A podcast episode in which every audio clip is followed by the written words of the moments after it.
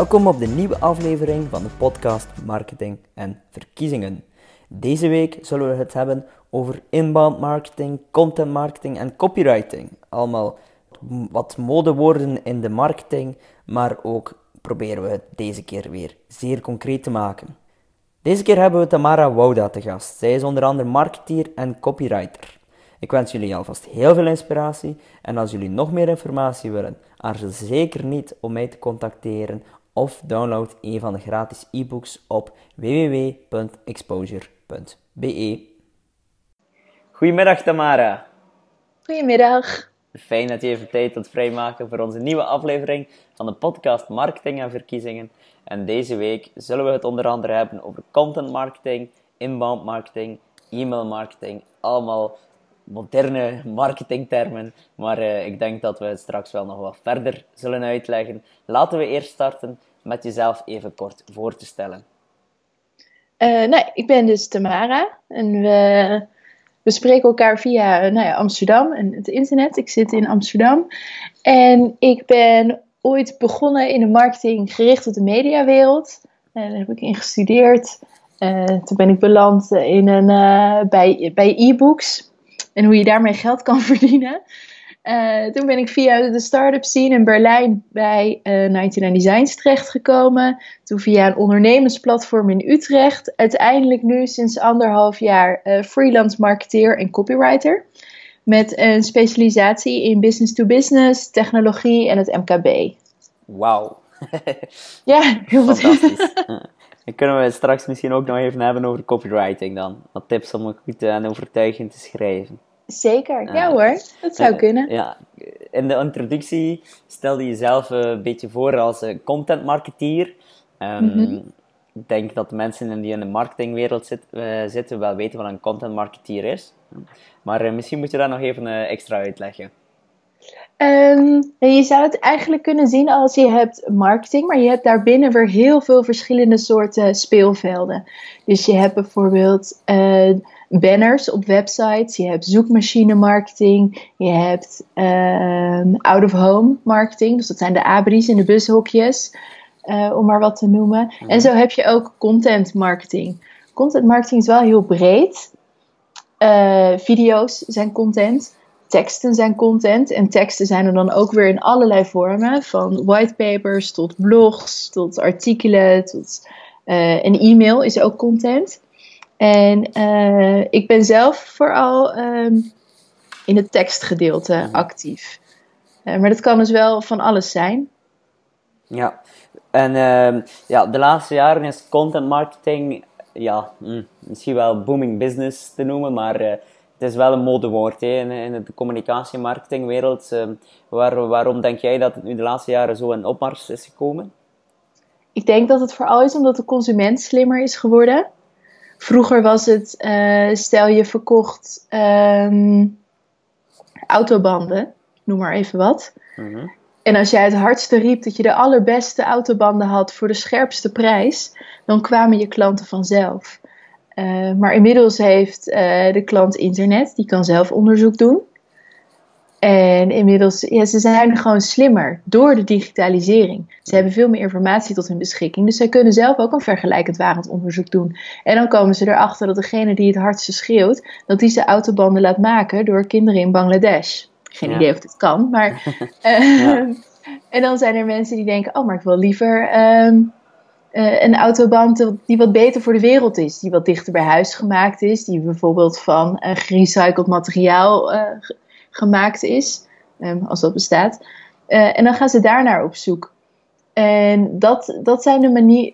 Of dat is dan weer een ingang hoe jij als bedrijf je klant kan benaderen. Ja. Want als jij weet, als jij dus een autobandenfabrikant bent met van gerecycled autobanden van gerecycled materiaal, die dicht bij huis gemaakt worden, dus lokaal, um, dan kun je daarover uh, content verspreiden. Dus dan schrijf je bijvoorbeeld um, uh, artikelen over het belang van lokale productie. Of over überhaupt. Uh, je kunt bijvoorbeeld algemene tips geven over toch een auto hebben, maar wel duurzaam ja, ja. leven leiden. Ik noem mhm. maar even wat.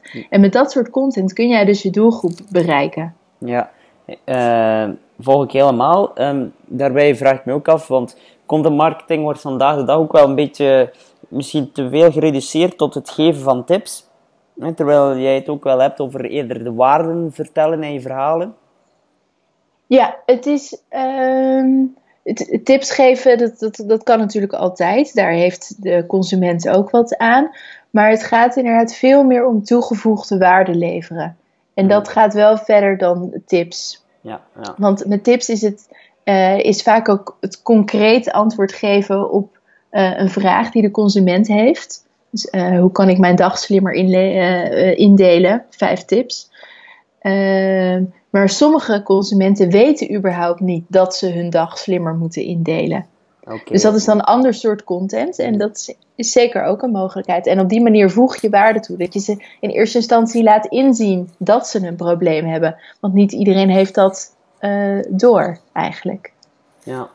Uh, ik, ik, ga even uh, het bruggetje maken met politieke speelveld, laat ik maar zeggen. Ja. Um, uiteindelijk, wat ik denk dat, dat politieke partijen of politie hieruit kunnen leren is, of, is dat, um, ja, dat niet enkel alleen gaat om in de pers raken, of dat niet enkel gaat om je boodschap proberen op een overtuigende manier te brengen, maar dat het ook belangrijk is om de context mee te geven met mensen. Bijvoorbeeld, ja, je hebt een standpunt rond uh, dat je rusthuizen betaalbaarder wilt maken. Dan kan je bijvoorbeeld via content marketing ook eerst een blogbericht schrijven over uh, de problemen die ouderen hebben om hun rusthuizen te betalen.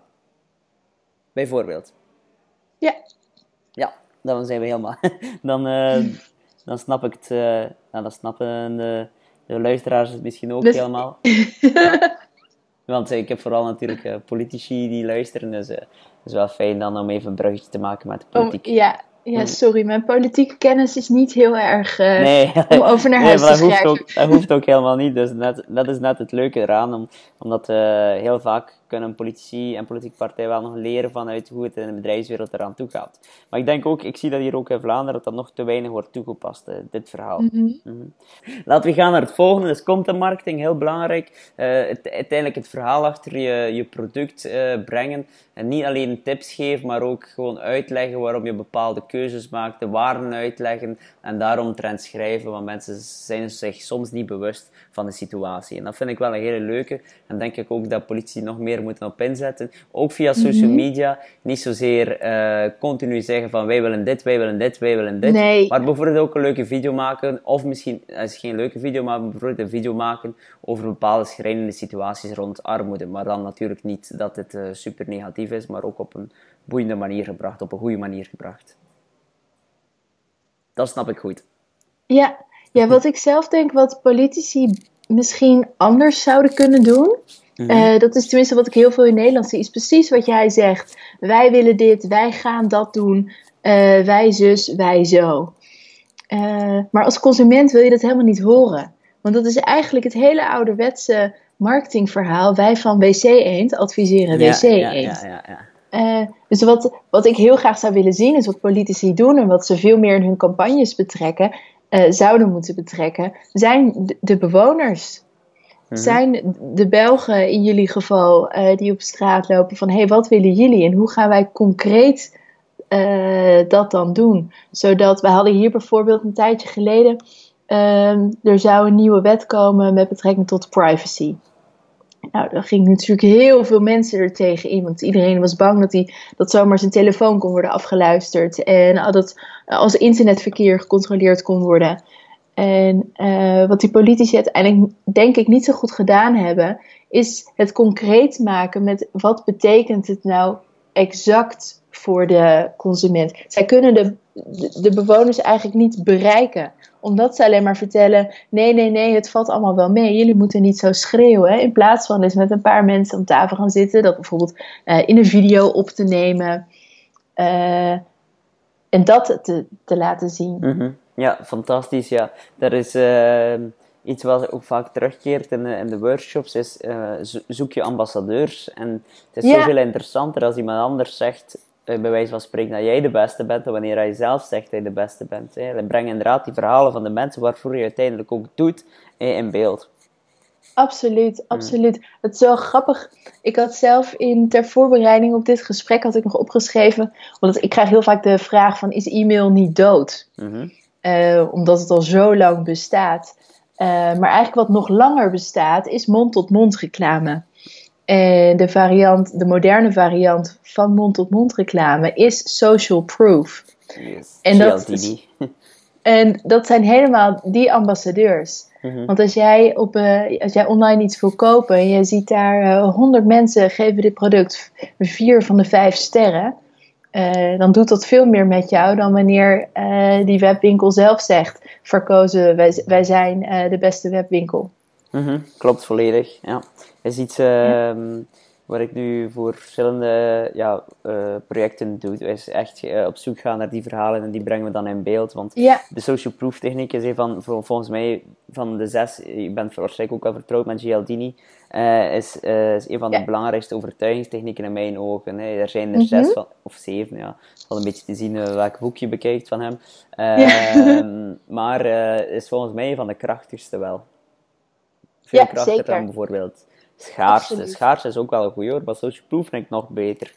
Mhm. Mhm. En voor de mensen die Gialdini niet kennen, is zeker een aan te raden boek.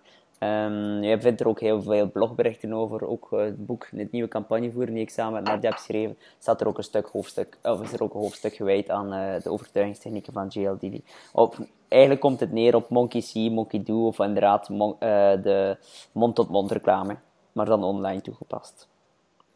Oké, ehm, vind ik een heel waardevolle tip. Eh, en ik wil ook nog even terugkeren naar wat je daarnet vertelde van e-mail. Is eh, e-mail niet dood? Wat is jouw mening daarover? Ik vermoed nee. ja nee, e-mail is zeker niet dood. Het eh, grappige is zelfs dat de nummer één activiteit op een mobiele telefoon is e-mail checken. Mhm.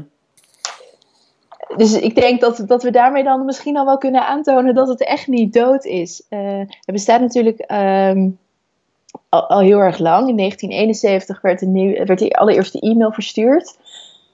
Maar het is nog steeds.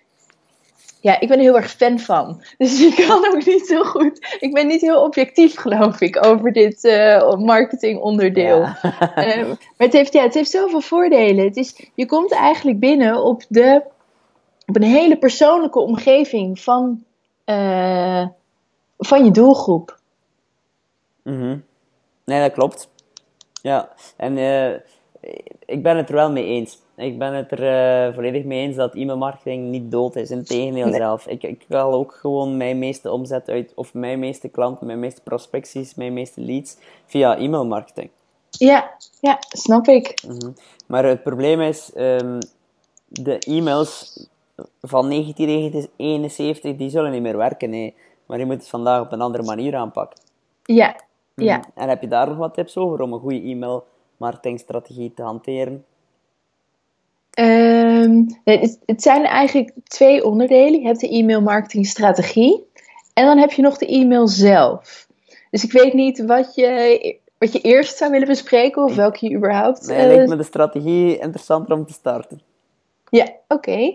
Ehm, nou, als je een e-mail wil sturen, is het natuurlijk handig dat je een lijst hebt van mensen eh, naar wie je de e-mail kan sturen. Mhm.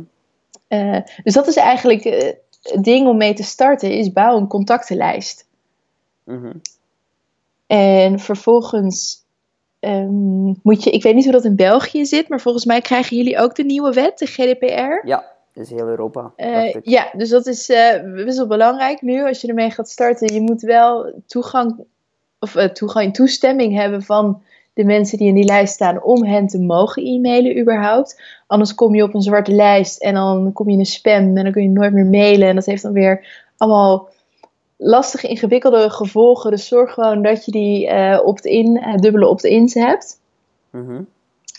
En dan, eh, ja, dan kun je eigenlijk al beginnen. En dat kan heel makkelijk. Dat kan bijvoorbeeld met Mailchimp. Dit is een eh, heel toegankelijk online programma, gratis ook als je lijst nog niet zo groot is. En daar kun je e-mails in, eh, in bouwen eigenlijk. En daar heb je helemaal geen technische kennis voor nodig. Mhm. En daar kun je dan je lijsten in importeren. En dan verstuur je al je eerste e-mail. Ja, en, en het, is inderdaad, Ja. het is inderdaad gewoon super simpel hè, om te doen. En, Ja, en mensen dus dat is een beetje onderschatten om te gewoon, starten, eh, ja, mensen onderschatten het gewoon. Is, eh, wordt vaak gedacht van, ja, me- mensen lezen geen mails meer, maar misschien de jongere doelgroep eh, leest inderdaad beperkter mails dan, dan de andere doelgroepen, maar zij die het wel lezen, zijn er wel vaak mee bezig en zien het passeren. Ja, klopt. Maar zeker ook de millennials hebben, hebben, lezen gewoon hun e-mail. Want je hebt nog steeds je e-mailadres. Je kunt eigenlijk niet meer functioneren in de huidige samenleving zonder e-mailadres. Ja, dat klopt. Want je hebt het overal nodig. Dus zelfs de millennials, eh, die zijn dan nu ongeveer 18 geloof ik, eh, in ieder geval ongeveer, die hebben ook een e-mail. Eh, dus ook hen bereik je er nog mee. Maar ook iemand van 60 bereik je ermee. Want die heeft ook een, inmiddels een e-mailadres, zodat hij met zijn kleinkinderen kan mailen. Eh, en nog een beetje op de hoogte blijft. Ja, en, en, en Dus dat, wat wel voordeel- bela- Oh. Ja, zeg maar hoor, sorry. Ja, wat nog eh, om verder te gaan over die strategie. Wat wel belangrijk is, is ehm, ga niet zomaar e-mailen. Eh, denk niet op dinsdag, oh, ik heb nu dit te vertellen en ik mail. En op vrijdag, oh ja, dit was er ook nog en weer een mail. En, ehm, maar, maar denk een strategie uit van, eh, wil, wil je je, eh, je doelgroep, noem ik het maar even, één keer per maand op de hoogte brengen van wat jij doet in je, in je bedrijf? Of wil jij elke week je lijst een aanbieding toesturen? Denk daar goed over na. En wees daar van, vanaf het begin ook heel open en duidelijk over. Zodat als iemand zich aanmeldt voor jouw nieuwsbrief of e-maillijst of hoe je het ook wil noemen, eh, dat hij ook weet wat hij kan verwachten. Want dat scheelt je later ook heel veel eh, uitschrijvingen van mensen. Want als jij zegt, ik ga jou één keer per maand, eh, stuur ik jou een update over mijn bedrijf. Maar vervolgens stuur je ze één keer per week, koop nu, koop nu, want er is korting. Of nou ja, geen idee. Eh, dan zijn mensen helemaal niet blij, want daarvoor hebben ze zich niet aangemeld. Ze wilden graag op de hoogte blijven van, geen idee, nieuwe medewerkers bijvoorbeeld. Mhm. En eh, het voordeel in de politieke communicatie is dat eh, lokale partijen of eh, nationale partijen vaak al een hele grote e-maillijst hebben met hun leden Ja, of sympathisanten. Nou, dat is echt een supergoed begin. Beter Mhm. kan eigenlijk niet. Mhm. Dit zijn ook nog eens mensen die er waarschijnlijk op zitten te wachten om iets van je te horen. Ja. Kan ik me zo voorstellen. En als politieke partij heb je natuurlijk altijd wel iets om over te vertellen. Mhm. Want je kunt altijd inspelen op de actualiteit. Met, hey, vorige week is er dit gebeurd. Wij zouden daar zo en zo mee omgaan als wij in eh, een leidende positie zouden zitten. Ja, of, ja. Mhm. eh, Nee, klopt. Ehm, dan hadden, dus dat is stap 1, strategie. En dan hebben we nog stap 2, vertelde je, de mail zelf. Ja, de mail zelf. eh nou ja, één, zorg dat hij in ieder geval ook geoptimaliseerd is voor mobiel. Eh, gek genoeg zien we, zie ik nog steeds e-mails die dat niet zijn. Eh, ja, dat kan eigenlijk niet, want wereldwijd wordt de helft van alle e-mails wordt gewoon geopend op een mobiel apparaat. Mhm. En het verschil met een voor mobiel geschikte e-mail en een ongeschikte e-mail is eigenlijk. eh, het lettertype moet wat groter zijn. Je wilt wat meer witruimte hebben, zodat het overzichtelijk blijft. Eh, en misschien een iets groter lettertype voor de leesbaarheid. Mhm. Eh, dat scheelt al heel erg veel. En nou ja, als je dan de e-mail gaat maken, zorg voor een goede, ten eerste een duidelijke afzender. Dus stuur geen e-mails vanaf een no-reply e-mailadres. Dit irriteert mensen echt mateloos. Ja, absoluut. En je Eh, ziet er echt nog heel veel passeren. nu. Ja, ja, heel veel. Ja. Dus wat je het beste zou kunnen doen, ehm, als, het, als je dan een politieke partij neemt, is bijvoorbeeld om de, geen idee, om de fractievoorzitter of zo. Eh, dus dan heb je Reinoud van partij X. Nou, dan is het meteen duidelijk. Iemand ziet dat in zijn inbox van, oh, ik heb een mail van eh, die en die. Eh, in het onderwerp, daar kun je ze al een beetje mee, want dat, dat zien ze ook al in hun inbox. En met het onderwerp verleid je eigenlijk je lezer om eh, of de ontvanger om de mail daadwerkelijk te gaan lezen. Eh, dus als jij daar neerzet, eh, nieuwsbrief nummer 28 van 2018, ja, dan daar wordt die ontvanger natuurlijk niet warm of koud van. Maar als jij daar iets inzet, ehm, eh, ik kan nu niks politieks bedenken.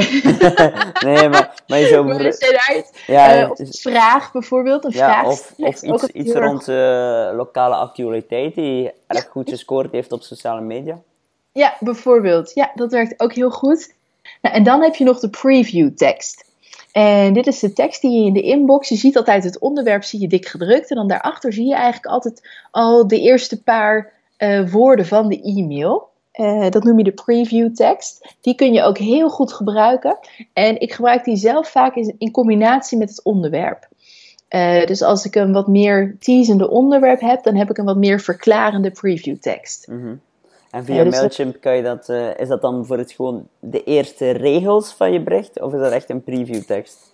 Eh, nee, dat kun je echt los eh, instellen. Mhm. Ja. Via Mailchimp.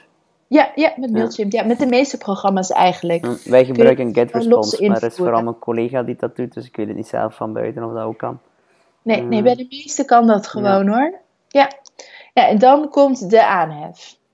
Ehm, bij de aanhef kan het eigenlijk niet meer zo zijn dat je daar geen naam hebt staan. Dus als jij nog een e-mail stuurt met eh, geachte lezer of ehm, beste, beste leden van de partij, dat kan niet. Daar moet gewoon staan beste Reinoud. Mhm. Of desnoods als het wat officiëler is, eh, beste meneer eh, Zandijken. Ehm, maar dat, personalisatie is wel echt heel belangrijk. Omdat dan voelt de lezer zich gewoon meer aangesproken. En dan denkt hij ook van, oh, ik, word, ik krijg hier een e-mail van een persoon. Want je hebt een duidelijke afzender. En hij spreekt mij ook persoonlijk aan. Mhm. En daarom is een goede ledenlijst ook zo belangrijk. Hè? Maar uiteindelijk kan je dan nog verder gaan personaliseren. In die zin bijvoorbeeld, wat wij soms zelf ook doen, is eh, beste eh, Tamara, eh, wij contacteren je vanwege je functie als lokaal voorzitter voor de afdeling SPA Antwerpen bijvoorbeeld. Hè? Ja, segmenteren, dat, stond, dat staat nog iets. Ja, daar kwam ik nog Ja, op, maar dat is al een hele goeie. Ja, maar Eh, nee, dan kan je het ook gewoon eh, in de tekst zelf, bedoel ik, qua personalisatie, is nog, no- Ja. dan kunnen we inderdaad nog verder gaan segmenteren, maar gewoon kan je regelmatig tekst eh, toevoegen zo, op basis van je ledenlijst. Hè. Extra Klopt. tekst voor het welke gemeente Ja, wonen raad ik alleen maar aan, want Mhm. dat, dat spreekt de lezer alleen, raakt de lezer alleen Mhm. maar meer. Mhm. Ehm, ja, vervolgens de e-mail gewoon duidelijk, kort, helder houden. Eh, een afbeelding erin is nooit verkeerd. Eh, wat ik zelf heel leuk vind, is dat gif, eh, gifjes, dus het Mhm. bestandsformaat, eh, nu ook in e-mail ondersteund wordt. Eh, ja, daar heb En, ik zelf- en ehm, ik ze- zelf, zelf ehm, plaats ik nooit afbeeldingen in mijn e-mail. Eh, omdat, ja, een beetje nadelen bij, met afbeeldingen is dat mensen het eerst moeten downloaden. ja, ik denk dat het heel erg afhankelijk is van je doelgroep. Mhm. Ehm, of dit inderdaad, of je, of je dit wil, of dat je dit klopt, niet ja. wil. Mhm. Ik kan me voorstellen dat de oudere generatie eh e-mail de eh, afbeeldingen automatisch niet downloadt. Terwijl de jongere generatie, ja, die leeft natuurlijk op afbeeldingen. Ja, ja, klopt. Ik ken zelf, ja, ik, eh, ik ken zelf weinig mensen die het niet, die niet automatisch die afbeeldingen downloaden. Maar vanuit het MKB inderdaad, een meer traditionele doelgroep en ook wat ouder. eh, ja, daar werk je minder met afbeeldingen. Daar zijn afbeeldingen echt ondersteunend. Terwijl als je doelgroep jonger is, daar kun je afbeeldingen echt de hoofd, eh, hoofdrol laten spelen. Ja, Ja, dat is echt doelgroepafhankelijk, denk ik. ja, dat klopt. Eh, en wat belangrijk is met een e-mail is dat je een doel moet hebben. Dat zei ik al eerder. Ga niet zomaar mailen, maar bedenk goed van tevoren eh, je strategie en wat je doel is. En uiteindelijk heb je dus een zogenaamde CTA-button. Call to CTA staat, ja, ik wou net zeggen, staat oké, voor Call to Action. Nee, geeft niks. Ehm, en dat, dat, dat verleidt de lezer om, om verder te klikken. Eh, en dat zou dan bijvoorbeeld kunnen, stel je organiseert een bijeenkomst en dan is de CTA-button, eh, schrijf je nu in. Of eh verover de laatste plek, of nou ja, noem maar even wat. En vervolgens klikt, klikt de lezer daarop. En dan komt hij op een speciale landingspagina. waar hij zich dan kan aanmelden. Of nou ja, welke actie je dan ook had bedacht. Mhm. Nee, dat zijn zo wel een beetje zo de basisdingen van een goede e-mail, denk ik. Ja. En, uh, en inderdaad, die, die call to action, uh, een, een, actie vermelden is zo belangrijk. Want ja. uh, en niet, op zich niet zozeer enkele e-mails. Hè. Bij, bij iedere social media post uiteindelijk ook. Bij ieder blogbericht die je schrijft op, op je website plaatst. is een call to action belangrijk. Hè. Ja, ja, het voordeel van een, als je een vraag stelt of een call to action erin zet, is dat je ook een reactie uitlokt.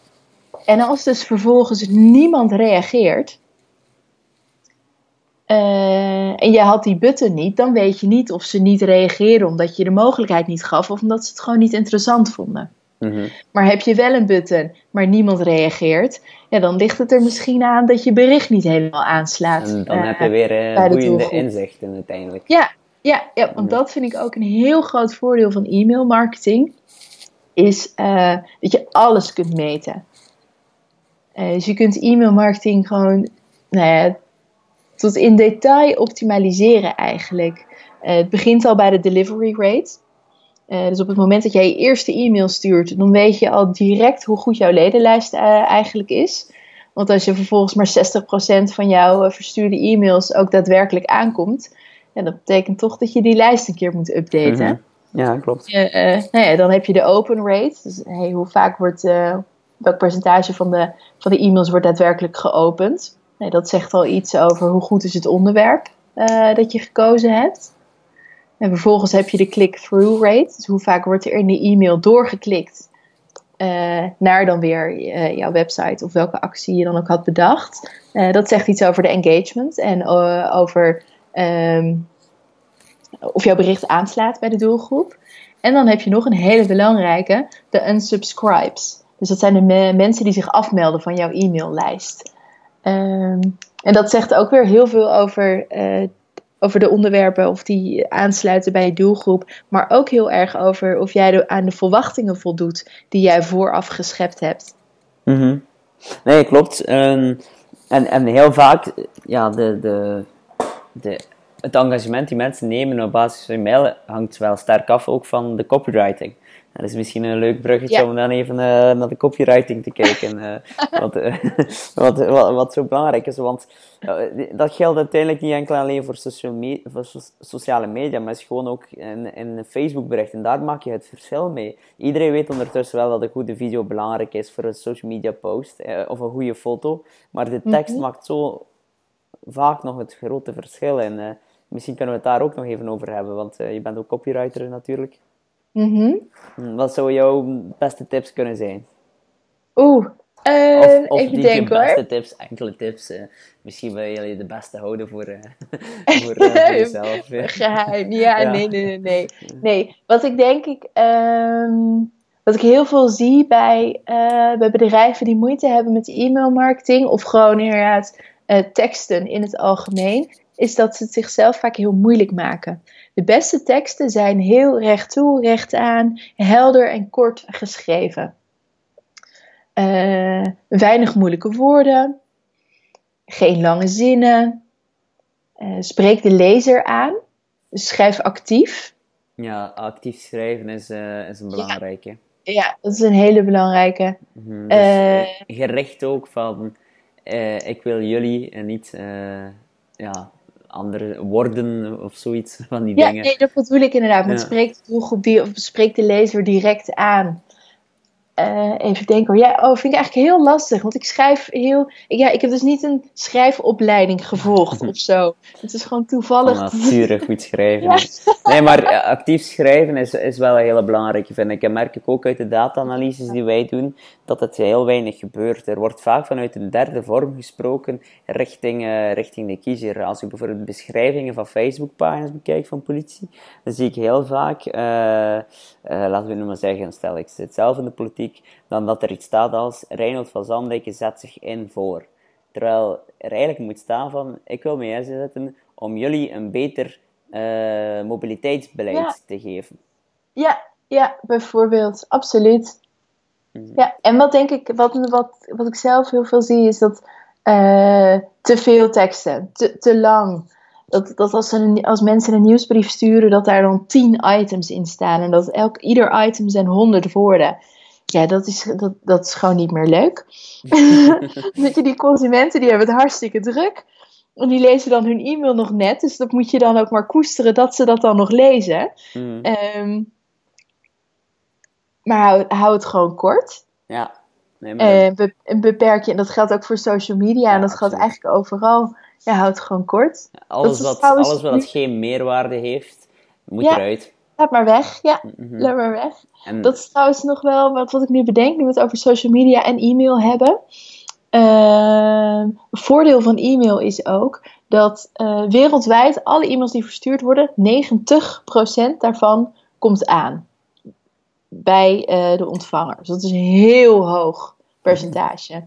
Terwijl eh, als jij een Facebook bericht post, dan ziet maar 2% van jouw volgers of de mensen die jouw pagina geliked hebben, die zien dat bericht organisch voorbij komen. Mhm.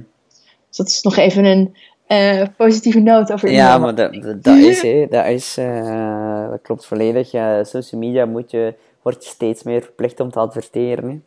Ja, Mhm. Ja. is En- het duur? Ja. Ja.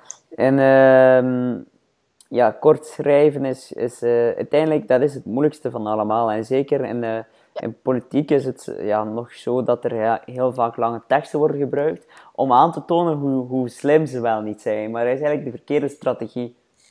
Ja, ik zou eh, p- politici heel erg aan, aanraden om ook die, die teksten en die rapporten en je weet ik veel wat ze allemaal schrijven in de politiek, eh, om daar visuals van te maken. Dus maak gewoon een korte infographic. Eh, dat is helemaal niet moeilijk meer, want dan heb je tegenwoordig allemaal handige eh, trucjes wel voor. En anders huur je iemand in. En dat is goedkoper dan iemand een rapport laten schrijven, geloof ik. Mhm.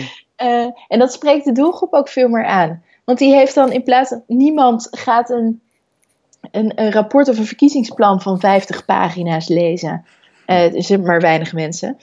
Terwijl als je daar een infographic van maakt, dus veel meer op die visuals gaan zitten, dan kun je eigenlijk in één A4'tje, van één afbeelding, kun je al duidelijk maken wat jouw toekomstvisie is voor de komende vier jaar of twintig jaar of Mhm. wat dan Ja, ook. ik, denk En dat dat gebeurt nog weinig. Ja, ik denk dat dat zeker een surplus kan zijn. Ehm, ik geloof ook wel nog dat het eh, belangrijk is om een goed plan te hebben.